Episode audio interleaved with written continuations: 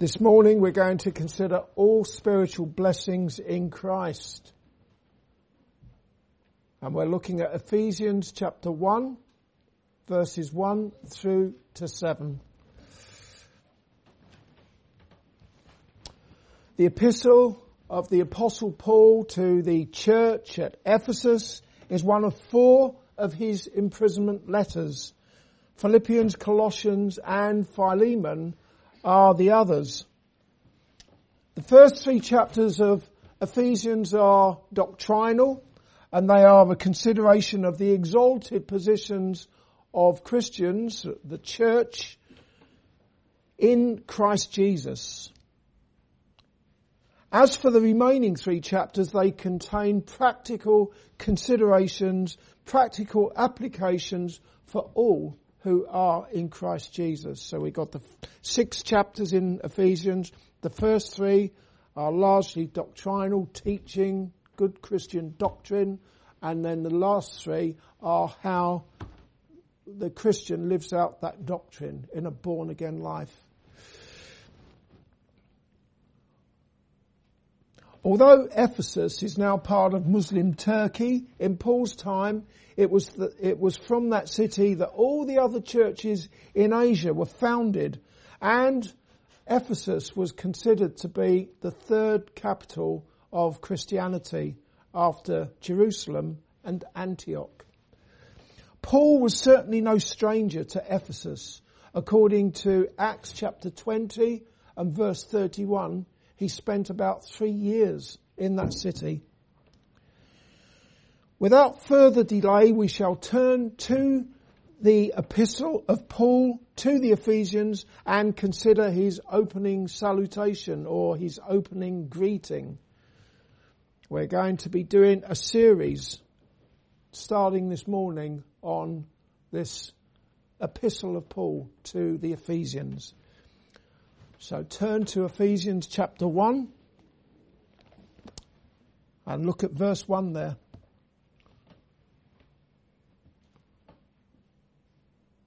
Paul, an apostle of Jesus Christ, by the will of God, to the saints which are at Ephesus, and to the faithful in Christ Jesus. Before anything else, Paul declared his credentials that he is an apostle of Jesus Christ by the will of God. It's the first thing we read there. In other words, Paul was appointed and sent forth, not by men, but by God. In other words, he said that at the beginning of this epistle, immediately for, uh, we see this rather, before this letter, we see in the previ- uh, the one before this, the letter to the Ephesians, what it means to be an apostle by the will of God. Just turn over the, turn back the pages to Galatians. We'll see what that means. Paul, an apostle, not of men, neither by man, but by Christ, by Jesus Christ and God the Father who raised him from the dead you can see there very clearly that Paul was appointed and sent forth as an apostle by God and not by men. The apostles were appointed by God in the early days of the church and now 2,000 years later, what do we do? Well, I've spent over two years, I've just finished looking at the apostle Paul's epistle to the Romans on Sunday evening uh, with, with people coming here on Sunday evening. And now we're starting on Sunday morning to look at Paul's letter, his epistle to the Ephesians, yet more doctrine. So 2,000 years later, certainly at this church, we spend a lot of time studying the doctrine of the apostles. Something I love doing and I, I trust you do as well. It's food for the soul when we study the, the teaching of those men who were sent forth by God. They established the church, the early church, and we all benefit now from, from their work. We prayerfully read and study their divinely inspired words in scripture, such as we're going to be doing now. You need to keep that in mind when you consider that nowadays in the world, and even here on this little island, there are church leaders who have been afforded the title of apostle. They are apostles, these people, I won't name them. These people are apostles. The, the thing is though, they are false apostles. They are self-appointed or else they have been appointed by other men to be apostles and they have not been appointed by God. We even have them here on this island. Still in verse 1, Paul addresses his letter to the saints which are at Ephesus and to the faithful in Christ Jesus. Although that may sound and look like two different groups of people, saints and those who believe in Christ Jesus, it's only one group of people when you consider that the saints, what does that actually mean? To be a saint, it means to be a holy one. And to be, to be faithful means to be a believer, someone who believes in the Lord Jesus Christ. You put that together, people who are saints or holy, people, they are people who have been cleansed from uh, their filthy stain. They've been cleansed from their sin by the blood of the Lord Jesus Christ. They've been renewed by the Holy Spirit. In other words, they are believers in Christ Jesus. Someone who is a saint is someone who is believing. It comes across much more clearly in various other Bible versions that the saints and the faithful are one and the same. For example, in the New King James Version, it is written, to the saints who are in Ephesus and faithful in Christ Jesus. Another thing to appreciate is that epistles that are addressed to named churches such as this one here, you see it in verse 1, the, uh, to the saints which are at uh, Ephesus. That doesn't mean to say that we're not allowed to look at it. Obviously, it's for our benefit as well. In fact, some of the older manuscripts don't have those words which are at Ephesus. The church at Ephesus is no more. But we can all benefit from this letter, from what Paul wrote to that church in Ephesus. As it is written in 2 Timothy chapter 3 verse 16 and 17, all scripture is given by inspiration of God and is profitable for doctrine, for reproof, for correction, for instruction in righteousness, that the man of God may be perfect, truly furnished unto all, all good works.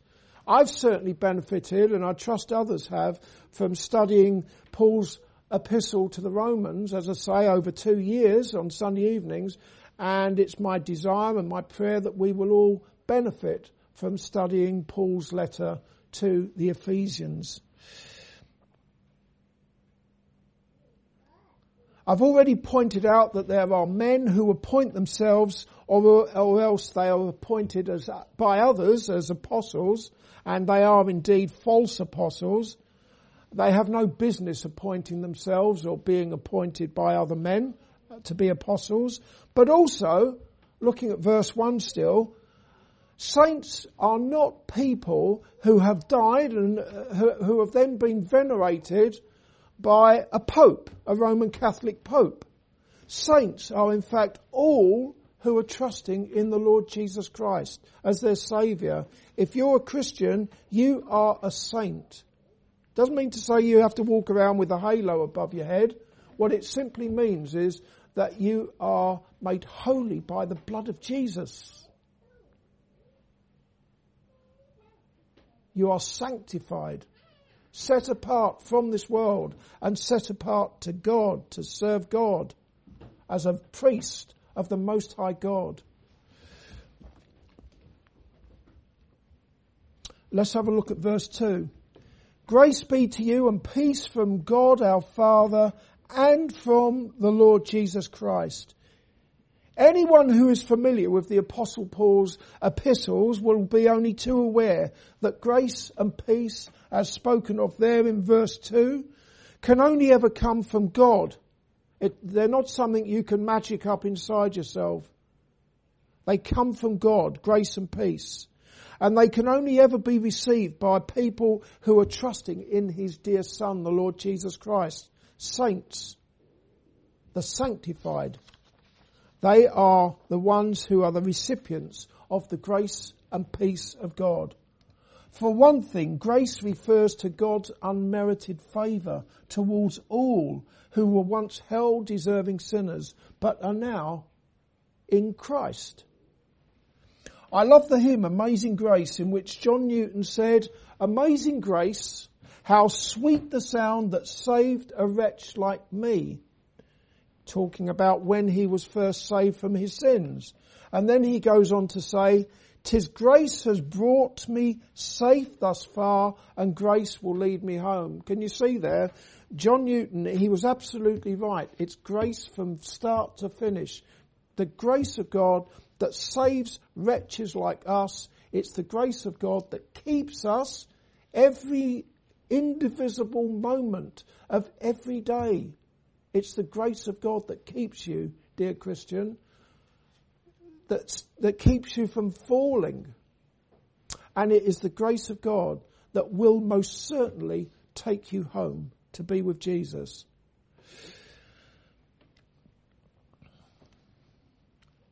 As Paul said quite simply in chapter 2 and verse 8, for by grace are ye saved. As for peace that we read of in verse 2, there are people in this world who might claim to have peace, but it's a peace that can be switched off at the flick of a switch. We all know that from experience. It's a peace that be, can be switched off as soon as tragedy comes along. The reality is that ever since that first act of disobedience in the Garden of Eden, this has been a world in turmoil and it is a world that most certainly does not offer any lasting peace. That's hardly surprising when you appreciate that this is a world of which the devil, who is uh, the father of lies and he is a murderer and he is the prince of this world. Common sense should tell you that if the devil is the prince of this world, it is not a world that offers a peace that endures. And it's hardly surprising that the world offers no lasting peace when the inhabitants of this world are in rebellion against their maker, who is the God of peace. People wave their puny fists towards heaven. They curse God. And it's little wonder that there's no peace in this world. The good news is that there is a peace that endures throughout eternity. It is a peace that passes understanding inasmuch uh, as it is not dependent upon things going well in your life. It's not dependent upon you, and I, for one, thank God for that. That the peace I have is not dependent upon me. It is a peace with God that has been made possible by the Prince of Peace, the Lord Jesus Christ, through the blood of his cross. If you are not trusting in Jesus as your Saviour from sin, you are in rebellion against the God of peace. And I can guarantee, I don't need to know anything about you, but I can say with absolute certainty that if you are not a saint, if you are not trusting in Jesus as your Saviour from sin, you do not have any lasting peace. In fact, the wrath of God abides on you. That's very different, isn't it? That I can tell you for a fact. The wrath of God abides on you if Jesus is not your saviour from sin. Furthermore, even if you are a Christian, there are times when you may be burdened and heavily laden with various anxieties and there are various, there's a lot going on in this world that will give any one of us anxieties but also there's that besetting sin, that, sin that you thought you'd dealt with once and for all, and then it rears its ugly head again. Now, all of those things, the anxieties, the, the besetting sins, they cannot eradicate the peace that you have. It's a God-given peace. Nothing can take that peace away, but those things can most certainly smother that peace. Again, I speak from experience. I don't have to look at any commentaries for that. I know from my own experience that the peace I have with God can be smothered at times if I'm stumbling into sin or if I allow things to get on top of me in this world. And I'm sure that is the experience of uh, others in here as well. People who perhaps have been Christians for many, many years. And the answer is to commit, to commit your cares, your anxieties, your sins to God in prayer God is faithful and just to forgive you your sins and to cleanse you from all unrighteousness. As it is written in Philippians chapter 4 verses 6 and 7, be careful for nothing, but in everything by prayer and supplication with thanksgiving, let your requests be made known unto God. And the peace of God which passeth all understanding shall keep your hearts and minds through Christ Jesus. Let's have a look at verse 3. Blessed be the God and Father of our Lord Jesus Christ, who have blessed us with all spiritual blessings in heavenly places in Christ. In verse 3, the word blessed, it appears twice, doesn't it? First of all, Paul blesses God. In other words, he praises God. God doesn't um, send his blessings to heaven, to God. He, he doesn't invoke blessings upon God. God doesn't need our blessings. It means that, that um, to praise God. God who has blessed the saints, including Paul. Paul includes himself there in verse 3, doesn't he? Blessed be the God and Father of our Lord Jesus Christ. In other words, praise be God the Father of our Lord Jesus Christ, who have blessed us, including himself there, with all spiritual blessings. So we, as Christians, are blessed with what? One or two spiritual blessings? A few spiritual, spiritual blessings? No. Even just Wednesday gone, didn't I? I made a big deal of this, and I will continue to make a big deal of the fact that if you're Christian, you are blessed with all spiritual blessings in heavenly places in Christ. That is so wonderful. How can you even begin to wrap your brain around that one and understand it? All spirit, how many blessings are all spiritual blessings? Verse 3 reminds me of the doxology in our hymn book. Praise God from whom all blessings flow. Praise Him, all creatures here below. Praise Him above, ye heavenly host. Praise Father, Son, and Holy Ghost. Note that the blessings that flow from God are not, not just some, they are all spiritual blessings, always in Christ. What does that mean? It means that on the flip side, if you're not trusting in Jesus as your Saviour, how many spiritual blessings do you think you have from God?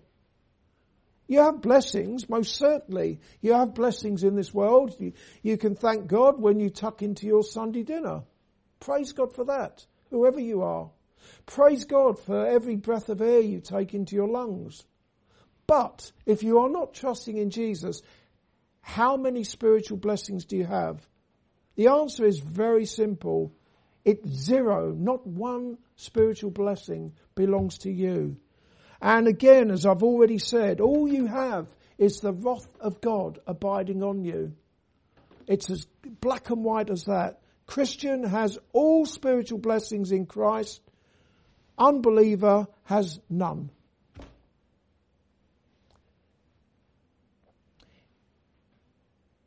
If you belong to Jesus, where do you even begin to start when it comes to counting your blessings one by one? A good place to start is where David started in Psalm 103, verses 1 to 5. Let me just read that to you. David was speaking to himself. This is something I do quite a lot. speak to myself.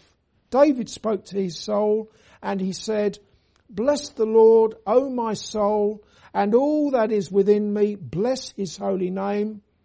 Bless the Lord, O, o my soul, and forget not all his benefits, all his blessings. Listen to this now. Who forgiveth all thine iniquities, who healeth all thy diseases, who redeemeth thy life from destruction, who crowneth thee with loving kindness and tender mercies, who satisfieth thy mouth with good things, so that thy youth is renewed like the eagles. Well, that wasn't all spiritual blessings, that was just some of them, wasn't it? Uh, but first on that little list of spiritual blessings that David blessed or praised God for is the forgiveness of all his sins. That was first. It didn't just so happen to be the first. That, that, that, that it was first for very good reason. If all your sins are forgiven, and that can only happen if Jesus has taken them away in his body at the cross. No other way. If that has happened, then you are blessed with every spiritual blessing in heavenly places, and to God be all the glory, honour, and praise. Last but not least, in verse 3, there is a reference to the two natures of the Lord Jesus Christ, that he is both man and God. Let's have a look at that again. Blessed be the God and Father of our Lord Jesus Christ. That's it. That first part there. Blessed be the God and Father of our Lord Jesus Christ. As the New Testament commentator Lenski pointed out, Paul writes, the God of our Lord Jesus Christ. For Jesus in his human nature, God is his God. And for Jesus in his deity, God is his Father. His God since the incarnation, his Father from all eternity. And may that glorious truth abide in your heart, for there are many who acknowledge that Jesus was in the world as a man, but they outrightly reject that he is the mighty God. For example, the so-called Jehovah's Witnesses insist that Jesus is the Archangel Michael. And Muslims say that Jesus was nothing more than a prophet of God, albeit a sinless prophet. May it be written indelibly in your hearts and minds that Jesus is the Christ, the Son of the living God. Let's have a look at verse 4 according as he have chosen us in him before the foundation of the world, that we should be holy and without blame before him in love. Up until now, the importance of being in Christ has been considered. That the undeserved favour, peace and spiritual blessings of God are the portion of all who are trusting in Jesus as their saviour from sin the thing that is left to our, the thing that is left to our own devices, not one of us would have those blessings. I hope you understand that. If it was left to us, we wouldn't have any blessings. We would not have forgiveness of sins and we wouldn't have all the other blessings that flow from the windows of heaven if it was left to our own devices. Why is that? Because we come into this world dead in trespasses and sins. You just think about that. You don't have a, you don't have to be spiritually discerning here. Just think about it. If you are dead, spiritually dead, then how can you have blessings, spiritual blessings in heavenly places? And everybody comes into this world dead in trespasses and sins. And that's why Jesus said, you must be born again. That's what he said. Or you must be born from above. Can anyone in here bring that into effect? If a person is dead, can he raise himself up to spiritual life? Again, good old common sense ought to tell you that that is not possible. You must be born again, born of the Spirit of God. God must raise people up to spiritual life.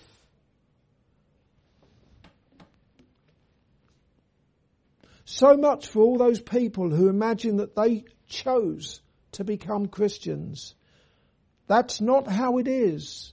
And as can be seen in verse 4, God chose those who are blessed with forgiveness of sins. Look, look at it again. Verse 4, according as he, that is God, have chosen us in him. When? Before the foundation of the world. God chose people for salvation before he even said, let there be lights. God had already made his choice. Who would receive all spiritual blessings in Christ Jesus?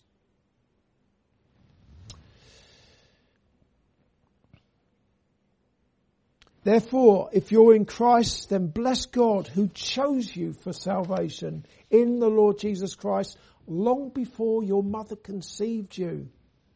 You'll only really appreciate that truth if you appreciate something of the sinfulness of sin and the natural inclination of sinful, unconverted men, women, boys and girls to reject Jesus.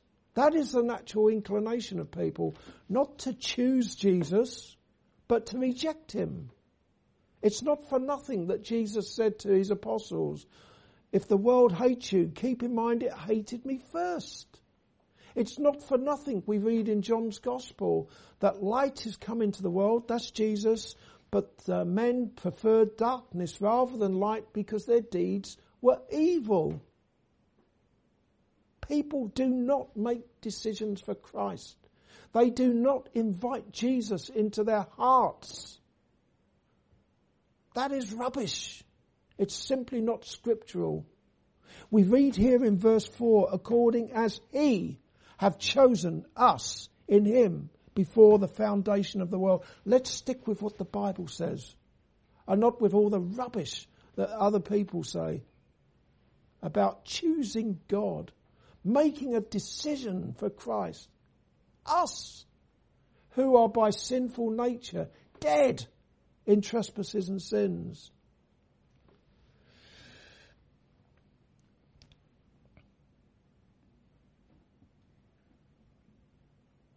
I hope you can understand how ridiculous it is to even imagine that any of us could ever be in Christ if God had not first chosen us and then in his perfect time God drew, uh, drew us to Jesus with cords of loving kindness he made us willing on that day. We who by nature were opposed to the things of God, God made us willing. Just think back to your own conversion, dear Christian, how you received Jesus when God drew you to Him with loving kindness. The holiness spoken of in verse 4 refers to a believer a believer's position before God in Christ, and also it refers to how the person who is in Christ, having been chosen by God, should live his born again life as a consequence of that continuous and progressive sanctifying work of God the Holy Spirit within him. That person is holy and without blame uh, before God in love.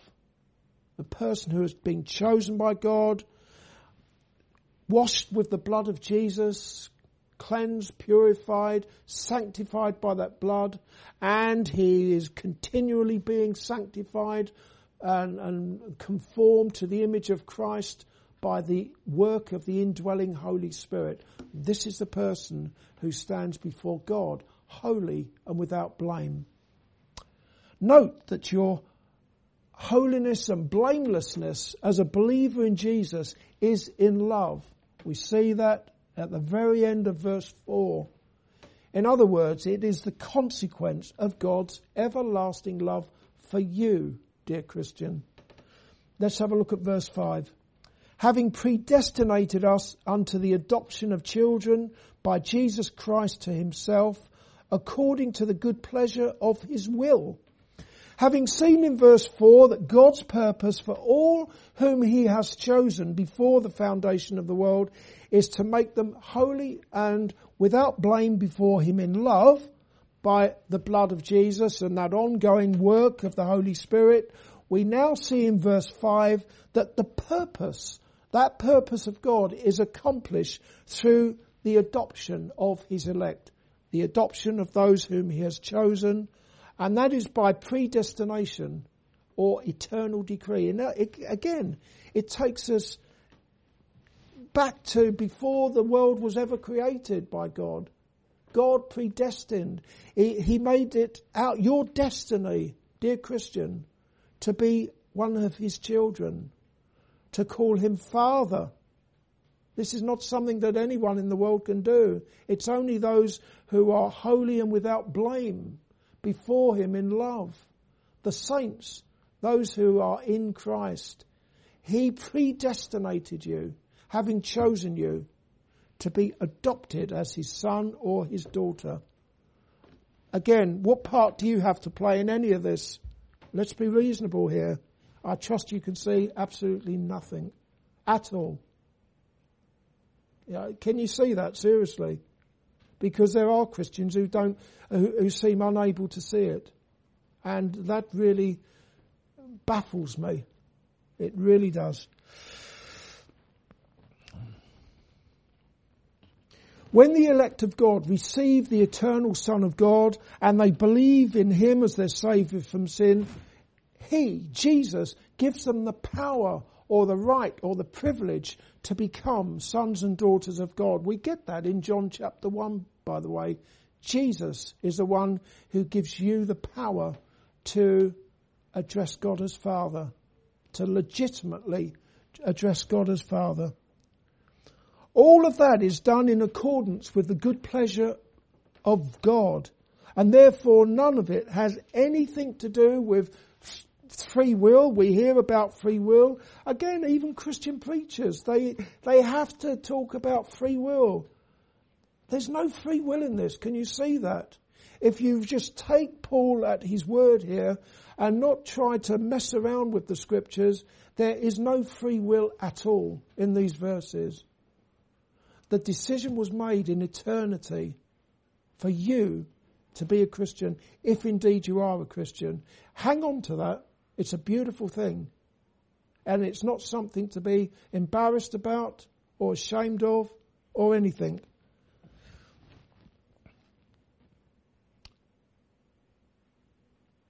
So it has nothing to do with you, nothing to do with so-called free will or anything else. If you are a child of God and consequently you are someone who is growing in holiness because you've got the Holy Spirit working in you to will and to do of God's good pleasure, then praise God for His everlasting love for you. A love that is best seen where? At the cross. Where the Lord Jesus Christ laid down His life as He bare away your sins and He poured out His blood for you when he was wounded for your transgressions. Let's have a look at verses 6 and 7. Where's where is all this leading to? Verse 6 and 7. To the praise of the glory of his grace, wherein he have made us accepted in the beloved. there's nothing about, there, there's nothing of us in that, is there? What we've done. Let's have a look at that again. To the praise of the glory of his grace, God's grace, wherein He have made us accepted in the beloved, in whom we have redemption through His blood, the forgiveness of sins according to the riches of His grace. If you are understanding this, can you see that it is all of God? I challenge anyone in here to, to show me anywhere in these verses that we've been considering this morning where our input comes into it. It doesn't. That first part, to the praise of the glory of his praise. Have a look at that in verse 6. To the praise of the glory of his grace, it is quite a mouthful, and it's important to understand what that mouthful means. If you can understand its meaning, you'll find that it is a mouthful that is full of flavour. It's beautiful. What it means is that God's purpose for what we have read in the previous verses about Him, God choosing people for salvation, God adopting them as his children, is that the riches of his abundant grace or his uh, unmerited favour are clearly seen. They are clearly experienced. If you're a Christian, you, you've experienced it for yourself. God's grace towards you. The, the, the Spirit, the Holy Spirit t- testifies with your spirit that you've been chosen in eternity, predestinated to be adopted as a son or a daughter of God. And what does that do? That knowledge and that experience. It's an experience. You've experienced it. As a, you're a born again Christian. Surely that must promote f- praise. Praise towards God.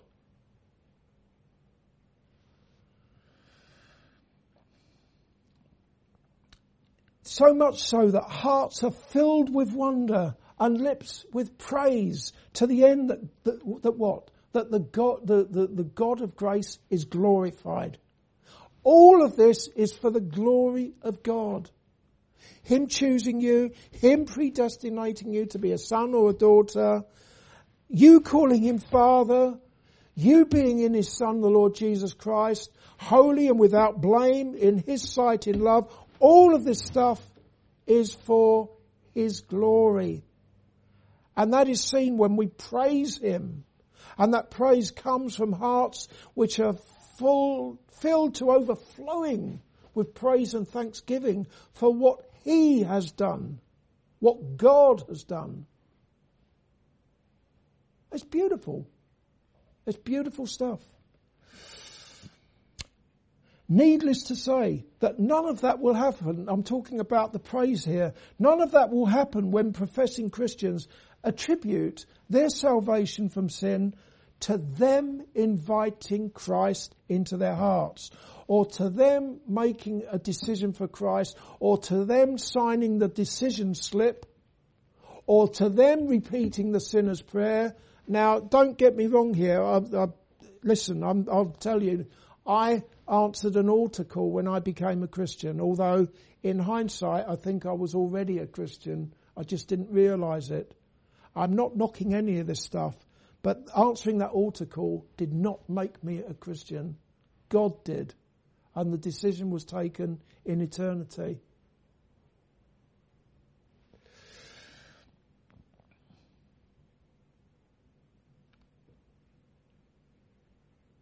But if you do not recognize that, that it is all of God, then who are you going to be praising? Even if you attribute just one tiny, tiny fragment of your salvation to yourself, praise yourself, but don't praise God for that. Give yourself the glory. Give yourself a pat on the back. But I hope that's no one in here who does that. It's to God be the glory. Great things He hath done.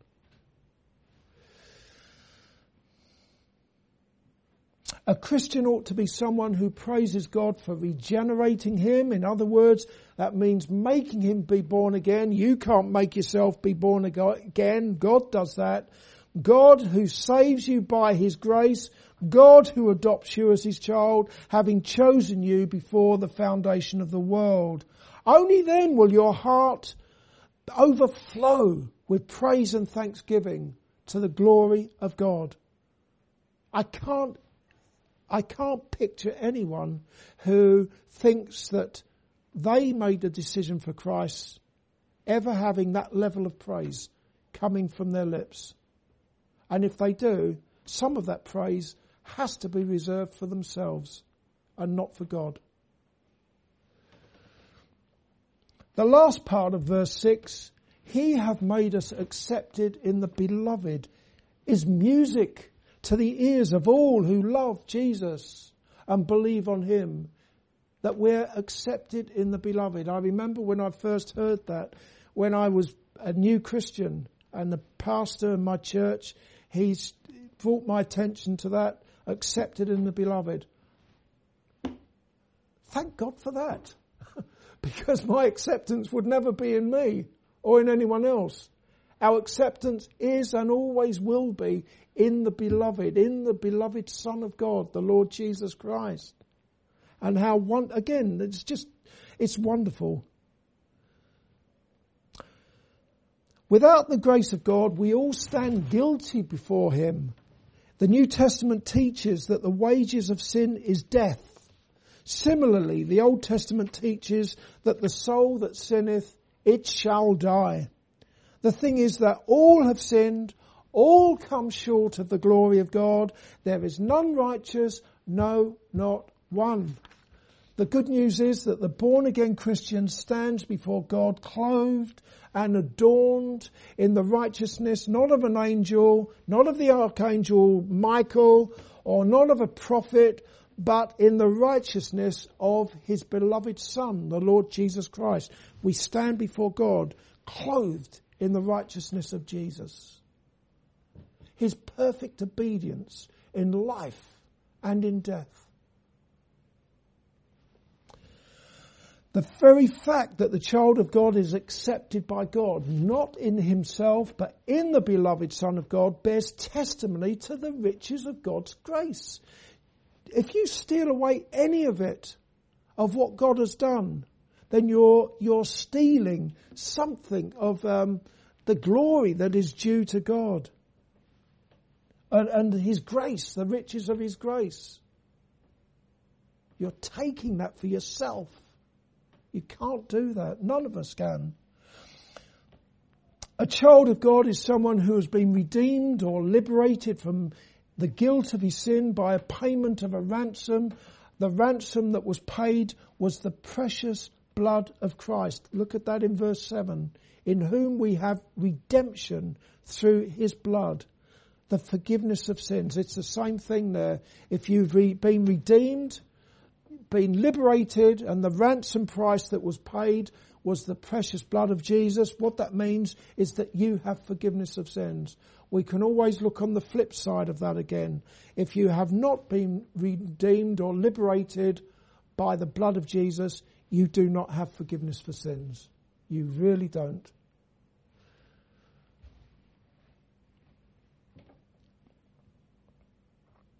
I wonder did God choose you to be holy and without blame before the foundation of the world? Having been chosen by God, were you predestinated by Him to become His child through faith in the Lord Jesus Christ? Even though you continue to be a work in progress, with God Himself working in you to will and to do of His good pleasure, do you nevertheless stand before Him not as a guilty sinner, but accepted in none other than his beloved Son, the Lord Jesus Christ. Putting it very simply, do you believe with all your heart, a heart that is filled with praise and thanksgiving, that you have forgiveness for all your sins because the Son of God came down from heaven and he became obedient unto death, even the death of the cross. Amen.